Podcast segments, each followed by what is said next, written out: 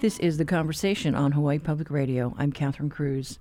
Child poverty, a new study out uh, from the Institute on Taxation and Economic Policy, shows how child tax credits at the state level can work to reduce it. HPR's Casey Harlow joins us this morning with the details. Good morning. Good morning. Yes. So the Institute on Taxation and Economic Policy uh, basically created this 50 state analysis uh, to address uh, child tax credits and how they can impact uh, child poverty. And this was partly inspired by the expansion back in 2021 uh, by the federal child tax credit. It went from $2,000 per child to $3,000 uh, for every child uh, between 6 and 17, and then 3,600 for uh, children under the age of six uh, for families that may need that extra boost in income, you know, that, you know, they get uh, taxed on these uh, dollars, but they get a break either in monthly payments or just like a full uh, refund at the end of the day.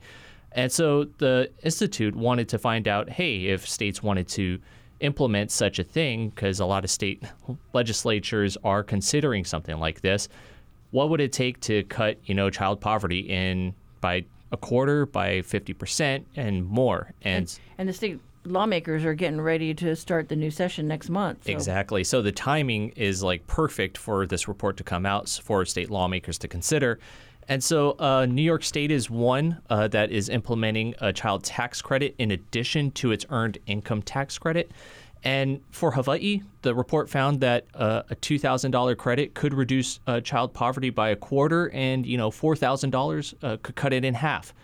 And there are boosts to credits for families with children under six years old, again. Uh, but there are issues with the report. Um, one, it does not take into consideration the tax credits that are already in place at the state level. So a lot of states, and including our own state, um, has maybe four tax credits that uh, families could take uh, can take advantage of. And this is Nicole Woo. Uh, she's a with the advocacy nonprofit Hawaii Children's Action Network. She's the research and economic policy director over there. And so she kind of uh, outlines kind of these uh, tax credits. We have a whole slew of tax credits at the state level to help working families, working parents make ends meet. I can think of four off the top of my head. There's the food excise tax credit that helps lower income families get back the GET that they spend on food. There's a low income household renters credit there's a tax credit for child and dependent care expenses, and there's an earned income tax credit, which is based on the federal EITC, which is one of the best anti poverty tools that the nation has ever seen. And if you recall, the last legislative session, there was a huge push for the earned income tax credit, uh, making it fully refundable, which the legislature did pass. However, you know these are really tough times for families. Uh, you know, uh, we see the effects of inflation happening. We see uh, cost of living going up as well, and so it seems I would assume that legislature legislators are most likely wanting to discuss this in the upcoming session to you know have some sort of meaningful impact on local families.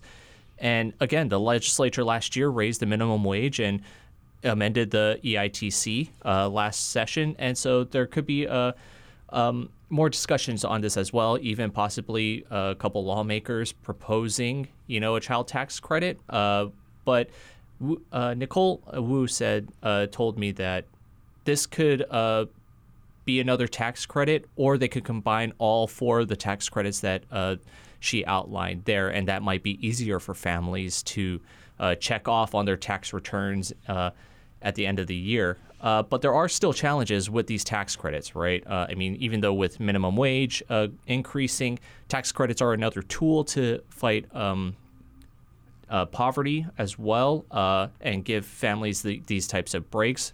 Might be uh, overlooked by some lawmakers because it gets a little bit complicated, right? We all kind of are thinking about taxes at the end of the day. But another thing as well is the eligibility requirements for these tax credits. One thing we've seen over the last 10, 20 years is that fewer and fewer families are able to get these tax credits at the state level because they keep bumping up against the income eligibility limit. And a lot of those limits haven't been moved in a long time. So if you raise the income limits, then more families can qualify for them. And of course, as always, there is the investment aspect of um, putting towards these programs as well. I mean, um, I believe Aidan Davis, who's with the Institute on Taxation and Economic Policy, she uh, basically told me that it would take about maybe between 2% to 5% of the state's total revenues or uh, spending to uh, basically cut child poverty into either 25% or 50%. But whether lawmakers are wanting to, you know, invest that kind of in, um, money into these programs, that's a- another thing entirely. Did that report uh, at all talk about how bad the child poverty rate is in Hawaii? Uh, no, it did not. It basically uh, gave a surface level, top level view down on uh, how things are, uh, not and on things, uh, and basically just going from there as well. All right. Well, thank you so much, Casey. Thanks. We've been talking to HPR reporter Casey Harlow. Look for the story on our website, hawaiipublicradio.org. Thank you.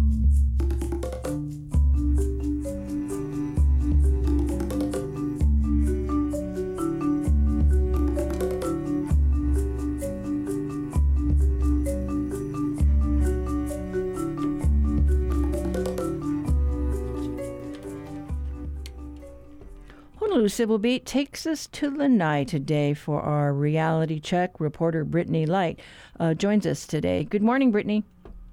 Good morning.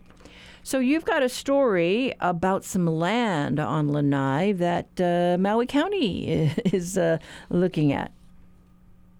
Yeah, the state has had a lease for decades now for about 100 undeveloped acres on Lanai, and it has done nothing with that land. It um, was set aside uh, for the state to turn it into an agricultural park with leases for local farmers, but that never happened. So now the county has an opportunity to uh, take over that lease that the state has with Pulama Lanai, the, the landowner, and uh, you know see about creating uh, what would be you know an, an ag park um, to help local farmers. So tell us about the acreage that they're looking at. Yeah, so it's it's 100 undeveloped acres. The lease is from 1994. It's for 55 years. So the county would, in theory, you know, absorb this lease about halfway through. Uh, it's just $100 a year. Uh, the catch, if there is one, is that you know the land really would need a lot of work. It would require quite a bit of taxpayer investment. Uh, the site, you know, it lacks necessary infrastructure. It has limited water supply. The county would need to fence in the property, pave a road, install windbreaks, subdivide the land, and more uh, in order to get an ag park up and running. Uh, but the county does have a brand new um, agriculture department now, so this could be a project for that department. And do we know, uh, does Larry Ellison, you know, have uh, any, uh, I don't know, inkling that they might want to use that land for something else at some point? Well, Keiki Pua who is Pulama Lanai's um, Senior Vice President of Government Affairs and Strategic Planning, she told the Maui County Council that, you know, Pulama Lanai doesn't have any plans for that acreage at this point. So, So- I, I think you know it's it's sort of a chance for the county to make good on this uh, plan that's really been stalled for decades. And, you know, it's kind of a head scratcher because you wonder, gosh, why wouldn't we have moved on this? We just didn't have the money. You know, I don't know what the ag department had to say about that. Yeah, well, you know, the the state ag department never actually got um ownership of of the lease uh, as was intended. Uh, the BLNR, you know, decided, all right, let's give this land to to our ag department, but that transfer for some reason was never made. And at this point, um, the state has indicated that they they don't have any plans or desire to to transform that property into an ag park. Yeah, because I don't know if this would be would have been something that the uh, uh, agriculture, you know, development uh, board, the corporation, um, could have looked at. But for whatever reason, it, it's sitting there now, and the county now has designs on it. Yes, yes. Well, what what stands in the way of them uh, uh, moving this along? So I, you know, it's it's a, it's really just um, understanding the lease. Uh, what Pulama Lanai has said is, is we support the county taking this over, but you would be taking over that 1994 lease. We're not going to draw up a new lease. You're just going to take it over. Um, and they've said, you know, you're going to be in default on day one because the state hasn't made good on um, some of the stipulations in that lease. There were timetables to subdivide the land, for example, and the state didn't do that. So, you know, basically they'd be taking over a lease that they're violating on day one. Mm-hmm. Um, so I think it's it's you know deciding whether uh, to put the the taxpayer investment behind this plan or not. Yeah, well, with all the talk about food security, you know, having uh, uh, something else that uh, uh Lanai residents can can can look forward to, because not everybody, you know, wants to work on the on the resorts, and uh, you know, they do have Sensei uh, Sensei Ag, but certainly it's another option. Right. Yes. All it right. could be a, a really great option. Okay. Well, we'll have to see what they do. But thanks so much, Brittany.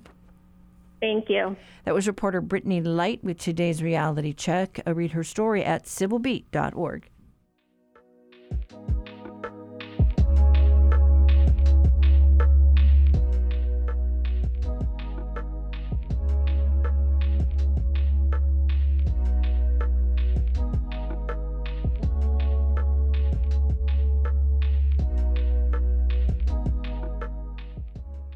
Support for Hawaii Public Radio comes from Mobi, a Hawaii wireless company since 2005, featuring a locally based customer care team committed to problem solving and personal service for each client. Learn more at mobi.com.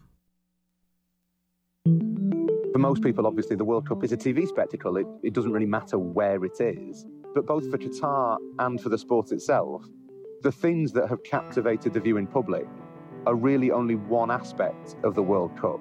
There's a lot more at stake here than just which storylines are unfurling on the pitch. I'm Sabrina Tavernise. That's today on the Daily from the New York Times. Beginning this afternoon at 1:30. Support for Hawaii Public Radio comes from Outrigger Hotels and Resorts, committed to guest and employee safety, while also featuring the Malama Hawaii Experience, offering hands on cultural learning in Malama Ka'aina, caring for the land. Outrigger.com.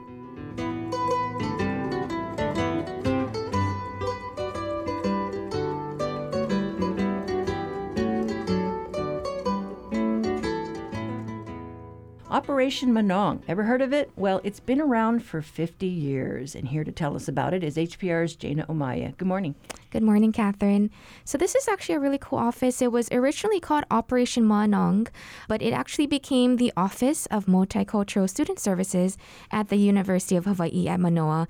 And the name change was in 2000, and it kind of reflects the shift from serving Filipino and other immigrant students in Hawaii's public schools to more expanding to other underrepresented groups at the university. What does Manong mean?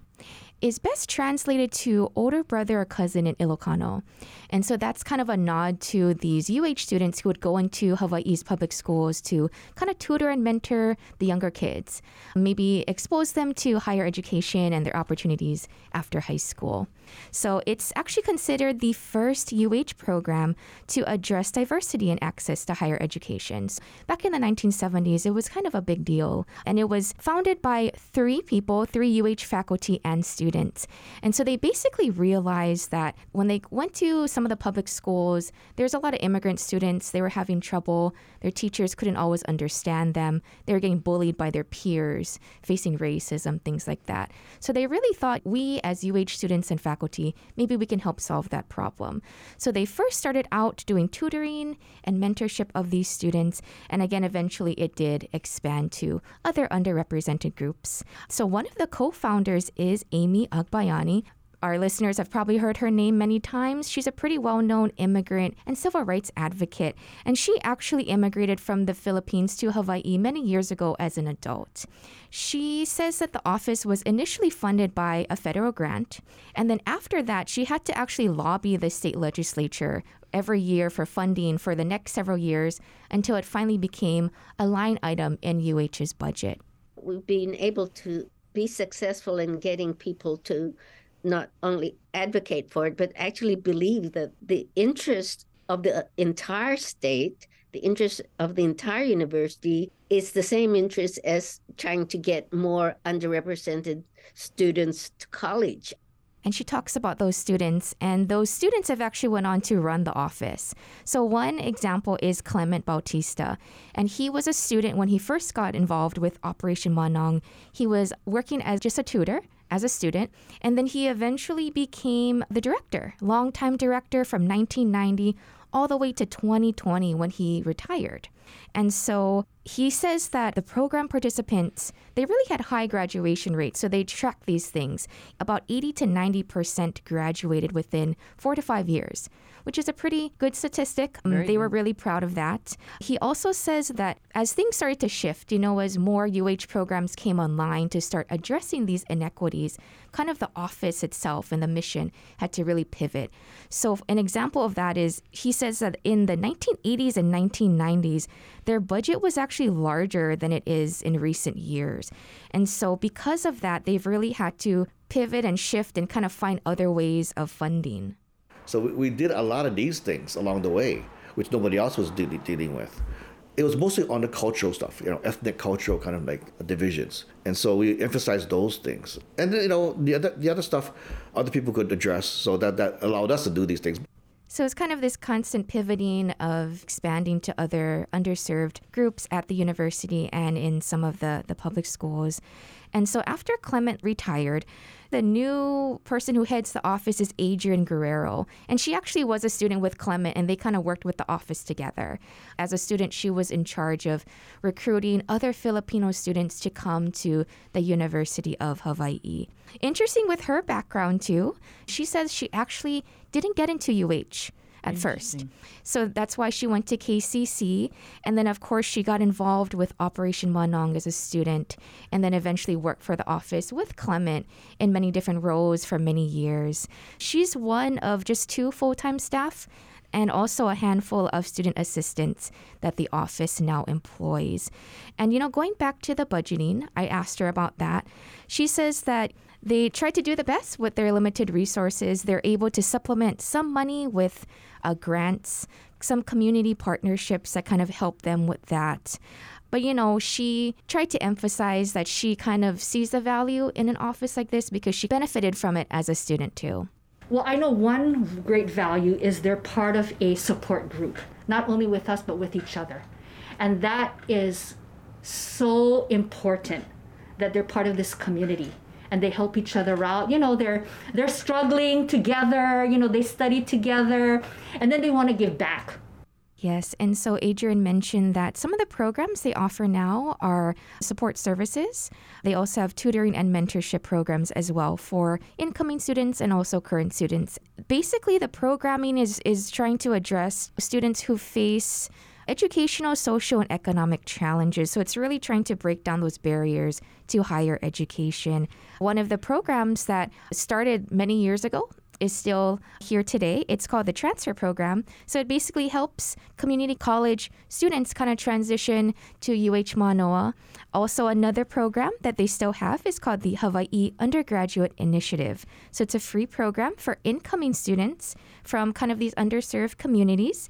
And they basically take free summer classes and they learn more about UH before starting school, of course. And they're also assigned these peer mentors and tutors for support. So despite kind of having these limited, fewer resources, Adrian says they still try to support students and kind of break down those barriers to so higher whether, education. So whether it's uh, uh, new students coming in from Filipino communities mm-hmm. or uh, Chinese communities or Micronesian communities, it's really expanded its reach. Yeah, it's kind of all inclusive now. Okay, Operation Manong and beyond. mm-hmm. But thank you so much, Jana. Thank you, Catherine. We've been talking to HPR's Jayna Omaye. Uh, check out her stories on HawaiiPublicRadio.org.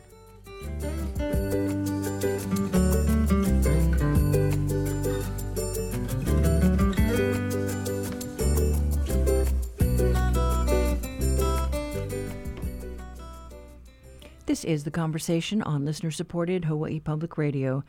This week, astronomer Christopher Phillips and HPR's Dave Lawrence share news about a distant star and new galactic water worlds discovered by the Hubble and Spitzer telescopes. Here's your Monday Stargazer.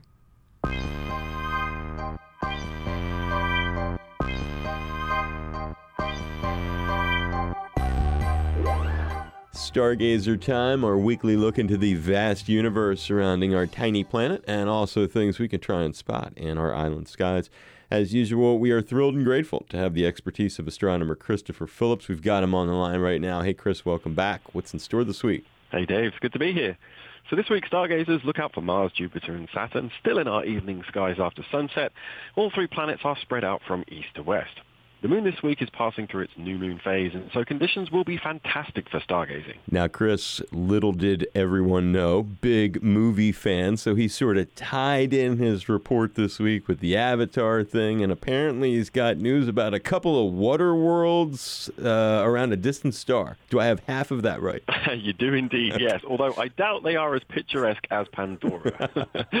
a remarkable discovery in the ongoing hunt for alien worlds has been made by astronomers using two space-based telescopes, the mighty Hubble and the equally as impressive Spitzer Infrared Space Telescope. Data gathered by these two giants of space-based astronomy has turned up a very unusual pair of exoplanets orbiting a red dwarf star, a mere 218 light-years away from us. This star is known as Kepler-138, and data suggests that these two worlds are mostly composed of water. How do they compare with Earth? The resemblance is passing, I'm afraid. One of these worlds is much larger than our own planet, a type of world we call a super-Earth. That means they're basically a bit more massive. What they do seem to share with us, though, is the presence of liquid water. And then weigh that in on the uh, implications for potential life. Yeah, it's pretty interesting. It raises the question of whether they are habitable or not, and the presence of liquid water on the surface is definitely a big plus in that department. And it's not like the water that we usually hear about from you that looks like water, but it's filled with something else? well, there is a catch with one of these planets. The larger of these worlds may have a thick atmosphere of water vapor with liquid water beneath. However, that water may be under high pressure, so nothing like we have here on the Earth. However, the smaller planet is more similar to Mars in its stature, and so liquid water on the surface could be a possibility. And in that case, it could very well be similar to Earth. Got to bring the boards. Waxing oh, up. yeah. you do surf, right, Chris? Uh, I tried. well, you'll be surfing on that planet for sure. It is Christopher Phillips and another exciting Stargazer report. Thank you so much. You're welcome, Dave. And I'm Dave Lawrence, and you can find Stargazer at hawaiipublicradio.org. Support for Stargazer comes from Ferraro Choi, architects for the Kaka'ako Innovation Block, housing the Hawaii Technology Development Corporation's Entrepreneur Sandbox. FerraroChoi.com.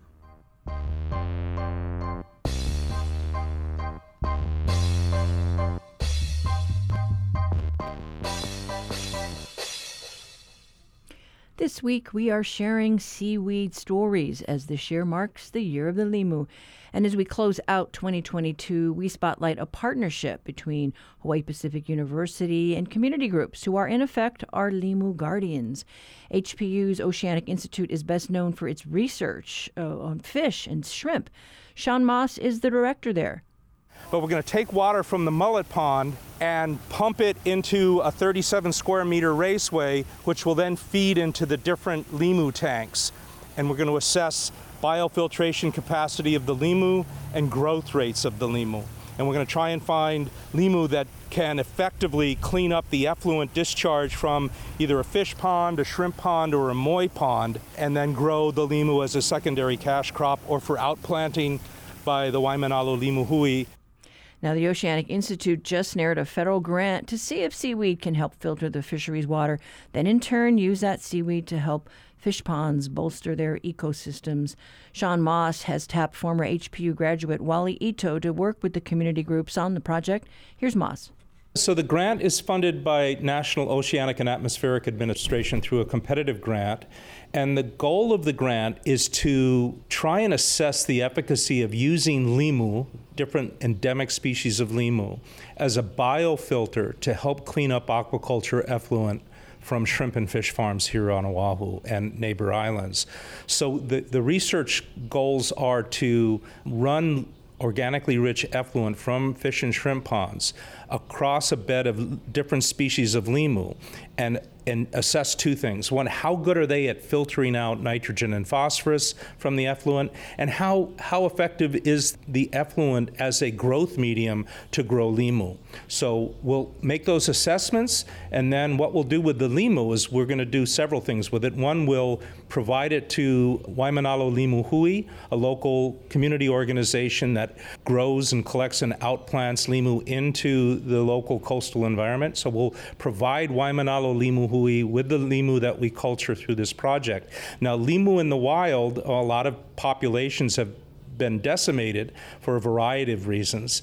And Limu provides very important ecosystem functions. They provide habitat for marine life, they provide food, they soak up dissolved nutrients, including carbon dioxide, so they're a good sequester of carbon.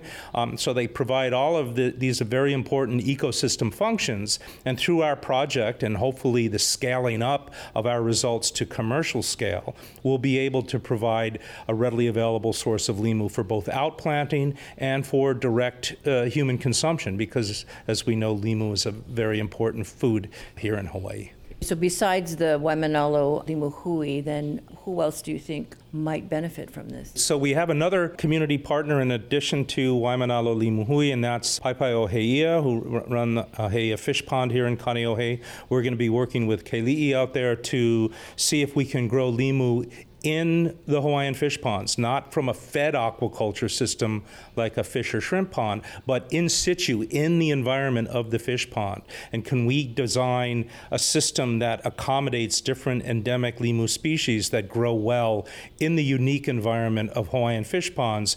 And the limu grown in fish ponds provide, again, ecosystem services within the fish pond and as a secondary cash crop for the fish pond operators. This is our first foray into limu aquaculture. We do have uh, some small scale research. One of the co PIs on this project is Dr. Carrie Jones at Hawaii Pacific University in the Marine Sciences Department. She's had some students doing small scale research studies, um, but not we don't grow limu on a large scale, and that's why we're looking to Wally to help bring in the content expertise to help us design and manage and grow the limu. And so, what's involved in the scale up? I mean, will the money go toward actually constructing the tanks? So the grant funds will be used to produce the shrimp and fish from which we'll get the effluent. The monies will be used to design and develop limu culture systems and water delivery systems, effluent delivery systems. And then uh, we have some money budgeted for HPU graduate students to actually monitor the growth of the limu and very importantly, monitor nutrients coming in versus nutrients coming out of the limu tanks to assess the biofiltration capacity of the limu. So it'll be used to fund student work. What's the timetable? So the grant is for one year, and so we have 12 months to execute the, the scientific scope of work. At the end, we're going to hold a workshop with interested stakeholders here at OI, so the stakeholders will largely come from Oahu. At that meeting, we'll share our research results and try to provide any guidance we can on how aqua farmers can adopt our system to help clean up their effluent and grow limu. Will this then be the start of additional pipelines of funding to be able to then grow this up even more? Yes, I, that's a great question. We, we hope so. As, as we all know, uh, early January, Governor Ige declared 2022 as the year of the limu, so we're hoping this gives uh, a statewide attention to the importance of limu, something that Wally's been working on his entire professional life. Uh, he was instrumental in, in bringing uh, limu to the attention of, of the state government, and hopefully this will, this will provide uh, a catalyst for not only future research into limu aquaculture, but commercial scale up of limu culture that provides both food and medicine to local communities, as well as outplanting to provide ecosystem services. And Wally Ito, who the community calls Uncle Wally, shared that Growing up as a spear fisherman, he never imagined becoming a limu lover. Seaweed just seemed to get in the way of fish and lobsters. But like the saying, take care of the land and it'll take care of you, the same could be said for limu. Take care of the limu and you take care of the fish. Here's Uncle Wally. The whole answer to restoration of fishery is from the bottom up. Restore our limu, bring back our limu, and if every trophic level above that will just naturally get better and produce more. For years, we've been talking or thinking about the integration of fish and limu in aquaculture. So when this opportunity came up, oh, I'm so happy, you know, uh, just, just things that I've been thinking about for a long time. What types of limu are we going to be working on with this project? Okay, we've identified several already that will do well or in our tanks. And the main one, and probably the most popular limu for us in Hawaii, is the ogo, or Gracilaria parvispora. Recently, we've been working with Hulu Hulu Vaina, Grateloupia filicina, and we're finding that it does really well in our aquaculture tanks. Other limu would be Lepeahina, Halymenia formosa. Okay, and for those of us who are not familiar with these scientific names, uh, are we talking about red seaweed, brown seaweed, green seaweed? Oh, so most of the ones I've named so far are red. We're also planning to use a green palahalaha. There are folks that are working on fish ponds on so many different islands, on Molokai, you know, just uh, you know here on Oahu, and they really have done a remarkable job when you see the restoration that's that's been going on. But they just need that little extra oomph, I guess. I'm pretty excited about this entire project, but another exciting thing for me is the, the partnership with He'eia Fish Pond. Well, many years ago, I did a preliminary study of growing the ogo in the Fish Pond. And there were a lot of lessons learned. We weren't very successful, but the conditions have changed. Yeah, the He'eia Fish Pond crew, they've done so much to restore the fish pond. So the environmental factors have changed. And so it's kind of like repeat of the effort. This was in 2005, 2006. So this is like a repeat of the effort with a lot better conditions and a lot more knowledge. We've learned a lot since then. So for me, the biggest factor of our, I wouldn't call it failure, but the biggest factor for our not being able to be successful in 2006 was those of us that were here in Hawaii at that time. Remember the 40 days of big rain. And that, so that dropped the salinity in a fish pond down to five parts per thousand, sometimes even lower. And that's not good for, that's not good for the, the limu that we're trying to grow at that time. But like I said, we, we've learned a lot since then, and there are some limu that can handle lower salinity. So that's what we're hoping to look at and discover. And you know, there is this movement to kind of go back and and tap the indigenous knowledge about managing our resources because we've done a good job of destroying a lot of, of good resources. And so I see that, that there is, I think, political will now. And what worked back then, you know, can work again. I recently retired from KUA, Kua'aina Ulu Auamo, as the Limuhui coordinator, and that's what KUA has been advocating for for many, many years. The answers to our environmental issues many of the answers can be found in what our Hawaiian ancestors knew and practiced.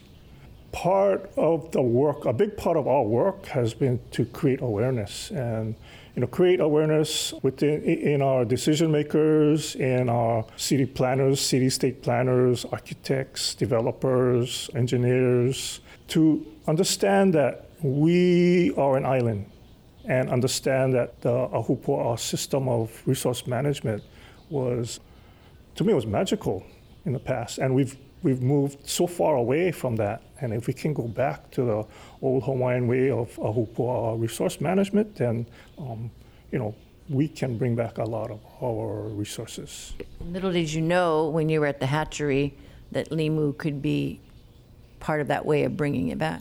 Yeah, and so it was a big part of my limu knowledge comes from Uncle Henry, Uncle Henry Chang Wo, who taught a lot about limu, but he also did limu restoration effort in Ewa Beach, and I was fortunate enough to have worked with him since 2005 until his passing in 2015 to do limu outreach, limu education and awareness.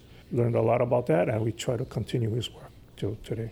Are they doing anything in Ewa that I should know about? As far as limu restoration, no. Uncle Henry did a, almost. Uh, Uncle Henry and other kupuna started the Ewa Limu project, and to do uh, it, was, it was a two-prong approach in limu restoration. One was actually physically trying to plant limu out in a place where it was used to be known as a house of limu. Many, many people even if they're not from Ewa Beach, my generation or older, if you know when we talk about limu, wherever parts of the island they come from, when we talk about limu and harvesting limu, they always we always hear yeah, yeah how, well it was known as haubush, but they always talk about haubush, how plenty limu had over there. Yeah. A big part of what the Ewa Limu project is doing in Oneula today is to kilo. It's important for us to go often to watch the limu. There's still rich places with a rich bed of limu on the Oneula shoreline. Uh, so we go as often as we can. We take a group of people, uh, use it as a teaching tool, but also, but mainly to continue to observe and in the old Hawaiian style, yeah, you got a kilo. You don't, you cannot manage what you don't know, and the way to know it is to be there. You cannot learn. It's so difficult to learn through books, through storytelling. The best way to learn about your resources to be there, be in the, be in the trenches. And so, will any of that limu that's out there in Ewa be somehow used in, in this project? Possibly. We have sources of limu that we rely on now. There has been a building interest in other communities who are interested in learning about the limu in their place. And, and you know, it's a sad story that limu has taken a back seat for maybe three, at least three generations. In that three generations, we've lost a lot of knowledge. And to the point where communities are asking us to come to their place and to to share to share what we know. But for us, it's a two-way sharing. So we've gone to communities and talk and walk with community members. The, the hope is that something that's well, at least in my mind, that's missing is the education system. And you know, when we talk about creating awareness in our legislators, and it, it starts with the lack of curriculum or resource management curriculum from, from the beginning. And if we can spark an interest in kids from the elementary school and create, create awareness in, in them, then the hope is that that awareness and interest would carry on through and possibly, you know, move on to careers in resource management, in aquaculture. And so that's one of the big hopes that, for me, that will come out of this, that we start educating more people. Uncle Wale Ito also has a long relationship with the state's Anuenue Hatchery, which to this day provides limu to community groups. And tomorrow we take you out to Waimanalo to learn more about the limu hui and the work they do to restore a turtle pond and uh, work with the limu patches along the windward Oahu coast.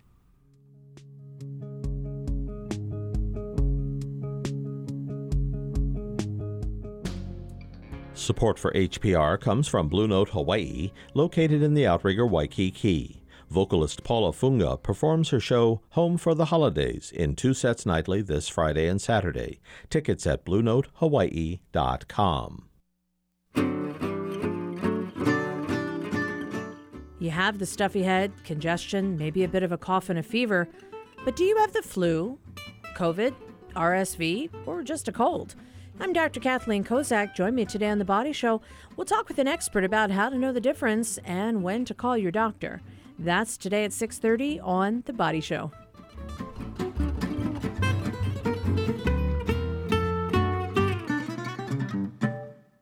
Support for Hawaii Public Radio comes from the Shidler College of Business at UH Manoa, offering an executive MBA, shidler.hawaii.edu.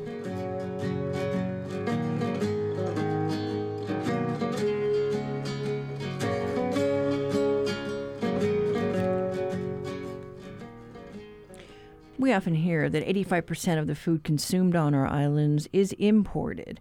Many, many are seeking to change that, but to consume local involves changing our palate and educating ourselves about the journey of our food. Ashley Watts is hoping to contribute to that change. She's the owner of the fishery, Local Ia. She calls herself a fishmonger, a term originating in the 13th century, meaning someone who sells fish for food. The conversation Stephanie Hahn got the chance to speak to Watts about fish and about owning a business committed to sustainability and community building. We're standing outside of an amazing mural. This is an homage to the Yellow Submarine, am I correct? Yes, so we have a storage area outside and we painted the mural and then my friend also wanted to paint the door and so I decided to go with a submarine theme since it was outside of a, a mural painted with fish and we had the door painted gray and then I decided that we needed to paint it yellow like the yellow submarine from the Beatles song. The storefront to Ia Seafood off of Waialae Avenue captures the spirit of the business friendly, approachable, and creative. Inside, past the chalkboard listing the fish and fish products, it's a community kitchen, a hub shared with a few local food businesses. Originally from Panama, Florida, Watts explained how she entered the seafood industry and her business philosophy. I have been a marine biologist basically my whole life. I've always been interested in the ocean and everything about the ocean. I came out to Hawaii as a longline fisheries observer with NOAA. Before that, I was a marine mammal observer in the Gulf of Mexico. I came out here to do the fisheries observing, and I did that for about six years, and then I have been running local IA for about six years. Moving from marine biology to the food business. So, give me the connection, the story here.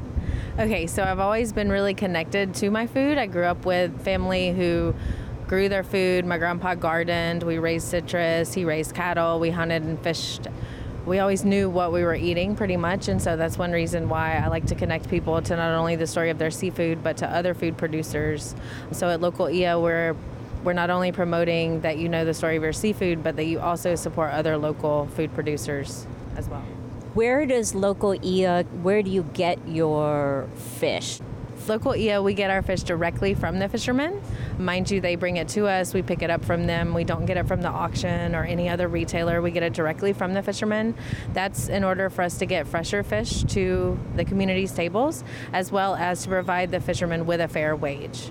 So at the auction, they dictate the price, and at local IA, we pay a fair wage consistent year round to what the fishermen think is fair you're a woman in this industry, so tell me a little bit about this. This is a bit unusual. Are there other fisher women like yourself involved? Yes, I am a woman in a man's industry, that is for sure. Um, it took me a while to gain the respect of the men, but I think the fact that I am loyal and I have maintained those relationships and that I'm fair to the guys, they really appreciate that.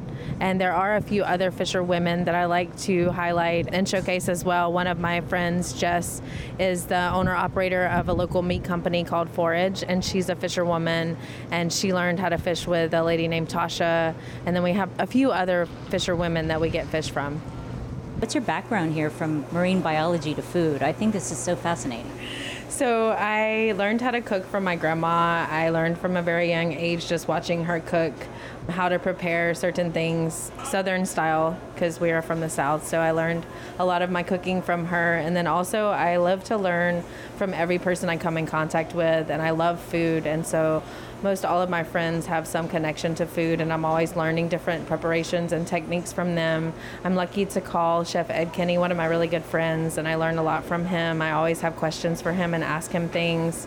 But we did always grow up using all of the animal and trying to use all of what we eat, and I think now these days we forget that but we're going back to that here at local ia because we take all of the fish parts and we make stock and we sell the stock and then we take the stock and we make soups out of the fish and the local vegetables and the stock. And then we also use all of our scraps to make pet treats which are just just the fish nothing added. We just dehydrate that. So i just kind of learned along the way as i go and then we also learned some preparations and techniques from the fishermen. That's kind of where i learned how to smoke the fish and dry the aku and all of those kind of things. Tell me a little bit about the people of Hawaii and how they do eat fish. We eat a lot of canned fish here too, and I didn't know if you wanted to comment about something like that.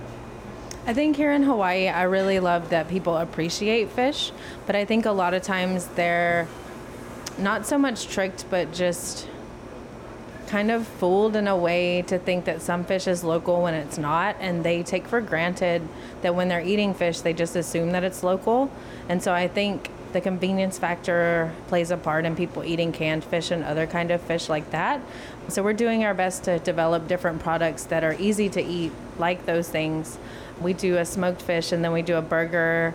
And then eventually we are looking into starting a canning operation in order to help with the, the love for fish and just to have it throughout the year because canning is a way to sustainably get the supply when you have enough supply for the times that when you don't have a lot of fish coming in. Watts is a one woman show, but she does get plenty of help. Among them, a backup band of interns, a customer who helps out because he believes in the mission, and a fishmonger's mate, which I surmise is a bit like a first mate. Hi, my name is Jake Franco, and I'm a fishmonger's mate here at local IA. So far, it's been a great experience. I've been learning a lot about the local seafood industry and been working on my knife skills and been part of a really great community here in Kaimuki. I'm doing a uh, natural resource management degree. So we're doing a lot of wildlife management and a lot of work in class with looking at fish stocks and things like that. So it's fun to see the parallels.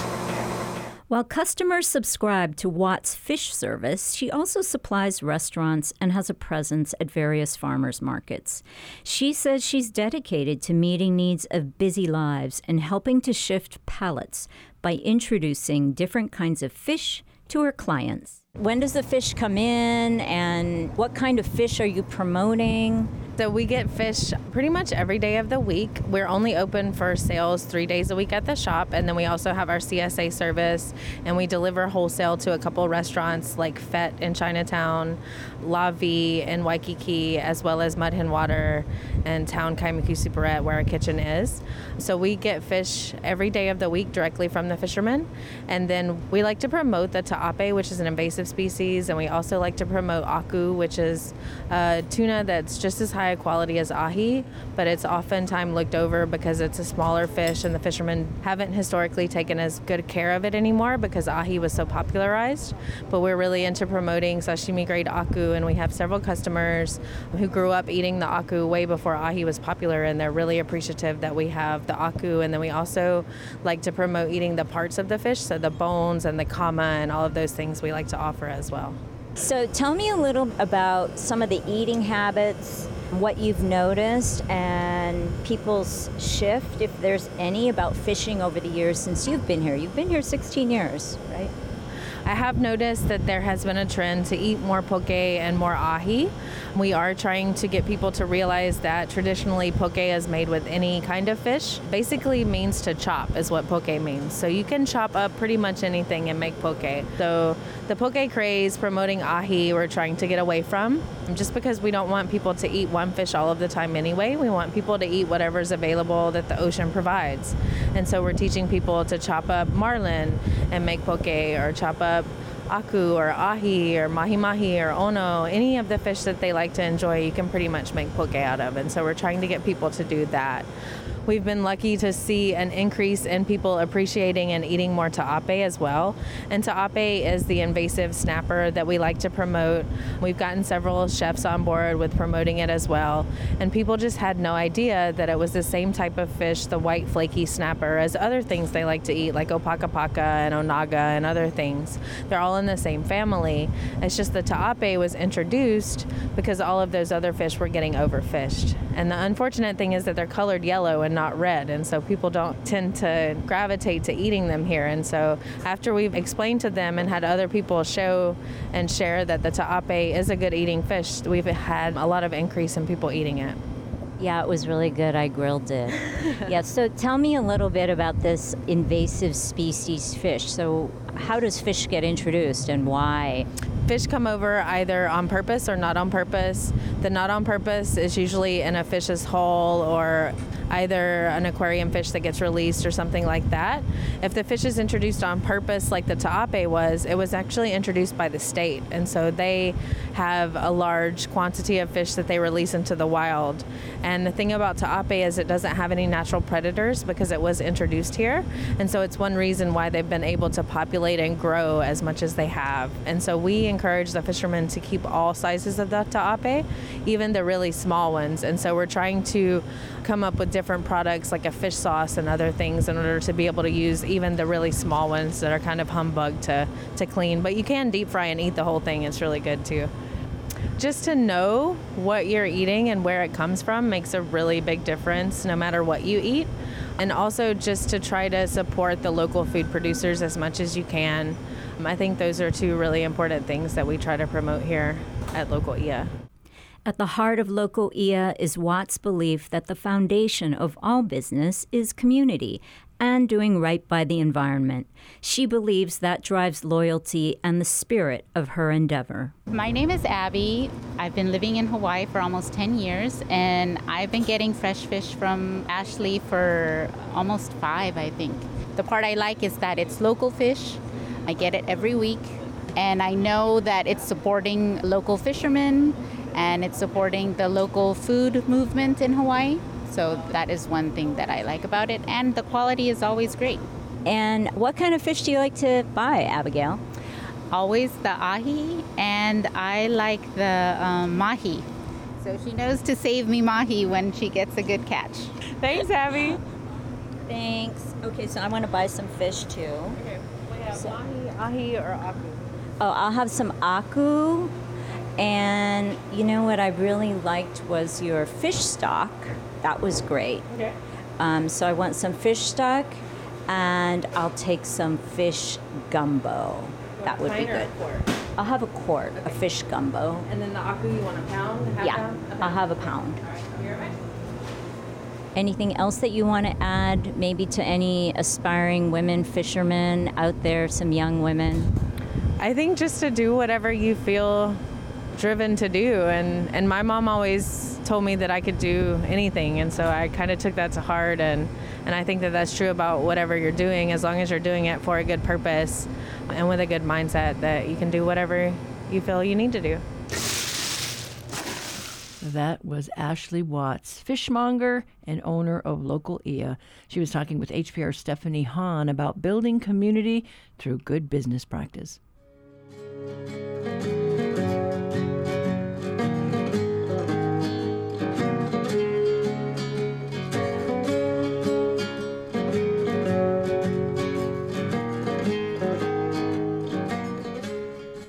And that is it for us today. Tomorrow, Limu Week continues as we take you out to Waimanalo and learn about seaweed restoration along the coast. Have a story idea to share? Call or talk back line 808 792 8217. If you missed something and want to listen back, you can find the Conversation podcast on Spotify, Apple, or anywhere you tune in. It's on our website too. I'm Catherine Cruz. We'll be back tomorrow with more of the conversation.